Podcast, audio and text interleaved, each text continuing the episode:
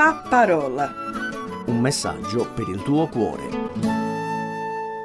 Ciao, il mio nome è Giuseppe Longo e sono missionario e membro della Chiesa Evangelica di Punto Lode di Milano.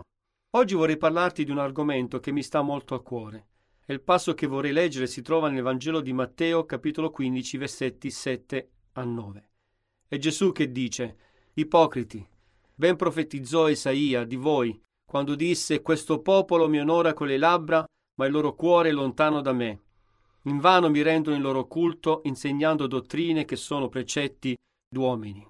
Queste sono le parole di rimprovero che Gesù pronunciò a dei farisei e degli scribi quando andarono da lui per cercare di metterlo in difficoltà, per trovare un pretesto per arrestarlo e ucciderlo. Nel contesto di questi versetti notiamo che i farisei accusavano i discepoli di trasgredire la tradizione degli antichi, fatta di regolamenti e insegnamenti umani. La tradizione a cui si riferivano i farisei e gli scribi riguardava una serie di riti e usanze cerimoniali che Dio non aveva prescritto per il suo popolo, ma che erano stati aggiunti da uomini religiosi, come se si trattasse di legge proveniente da Dio e quindi più importante delle scritture. Gesù in questo verso prende il riferimento del profeta Isaia, capitolo 29, versetto 13, il quale profetizzò riguardo al popolo di Israele della loro infedeltà di cuore verso il loro Dio. Il timore che il popolo avrebbe dovuto avere per Dio non proveniva dalla volontà di osservare la sua parola, ma piuttosto dal desiderio di piacere agli uomini e fare una bella figura con loro. Dunque, l'argomento di cui vorrei parlarvi oggi ha come titolo Ipocrisia e religiosità, due termini molto comuni in un contesto religioso come il nostro. Perché dicevo che questo argomento mi sta particolarmente al cuore? Perché io stesso mi rendo conto che, pur essendo un cristiano, cado nella trappola dell'ipocrisia e del vivere una vita religiosa.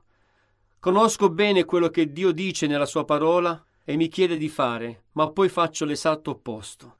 Dico di credere in Dio e di amarlo e poi cerco di comportarmi diversamente. Anche se per la maggior parte delle persone essere un cristiano oggi vuol dire soltanto essere una persona normale, un uomo e una donna onesta che lavora e che si occupa della propria famiglia, Credo comunque che questa parola sia diventata semplicemente un'etichetta che indossiamo, un vestito col quale vogliamo far vedere che crediamo in certi valori morali e che tutto sommato non siamo poi delle persone cattive. Ma essere cristiani in realtà significa essere delle persone che seguono Cristo, che sono disposte a sacrificarsi per amore degli altri e per amore del Signore, rinunciando a noi stessi e ai nostri desideri egoistici. Ogni volta che leggo la Bibbia, cerco di farmi un autoesame e dico a me stesso: ma se dici di essere un cristiano, allora perché ti comporti e vivi in un modo diverso rispetto a quello che ti ha insegnato Gesù? Il problema sta nel fatto che non sempre sono disposto a sottomettere la mia volontà a quella di Cristo e nemmeno sono disposto a rinunciare ai miei desideri. Gesù stesso, con altre parole, disse la stessa cosa ai suoi discepoli che lo stavano seguendo. Perché mi chiamate Signore e Signore e non fate quello che dico? Vangelo di Luca, capitolo 6, versetto 46. Queste parole, ogni volta che le leggo nel Vangelo, mi mettono di spalle al muro. Se Gesù è veramente il mio Signore, allora perché non sono disposto a fare quello che Lui dice nella Bibbia? Sono pronto ad ammettere con le labbra che Gesù è il Signore, ma poi vivo la mia vita come se Lui non ci fosse o esistesse. Qual è il significato della parola Signore? Questa è una parola che oggi ha perso molto del suo significato originale. Di solito la usiamo per rispetto verso coloro che non conosciamo, ma al tempo di Gesù e dei suoi discepoli, quando si pronunciava la parola Signore si riferiva a qualcuno che aveva un'autorità superiore alla nostra, un qualcuno che esercitava un potere particolare sugli altri e che aveva il controllo su di loro. Gli imperatori romani stessi, per esempio, erano chiamati Signore e Dei per la loro autorità e la loro volontà di poter fare qualsiasi cosa che desiderassero. Oggi invece questa parola Signore ha perso il suo valore. Ma se dici di essere un cristiano, quando pronunci la parola Signore, dovrebbe significare che sei disposto a umiliarti e sottometterti alla sua volontà, in quanto riconosci che Dio ha pieno diritto sulla tua vita, perché prima di tutto è il tuo creatore e poi perché è morto sulla croce a posto mio e a posto tuo per salvarci e darci una vita eterna in paradiso. La Bibbia dice che attraverso il suo sangue siamo stati comprati per non vivere più per noi stessi, ma per Cristo. In Galati 2:20 l'Apostolo Paolo dice: Sono stato crocifisso con Cristo e non sono più io che vivo, ma Cristo vive in me. E la vita che vivo ora nella carne la vivo nella fede nel Figlio di Dio, il quale mi ha amato e ha dato se stesso per me.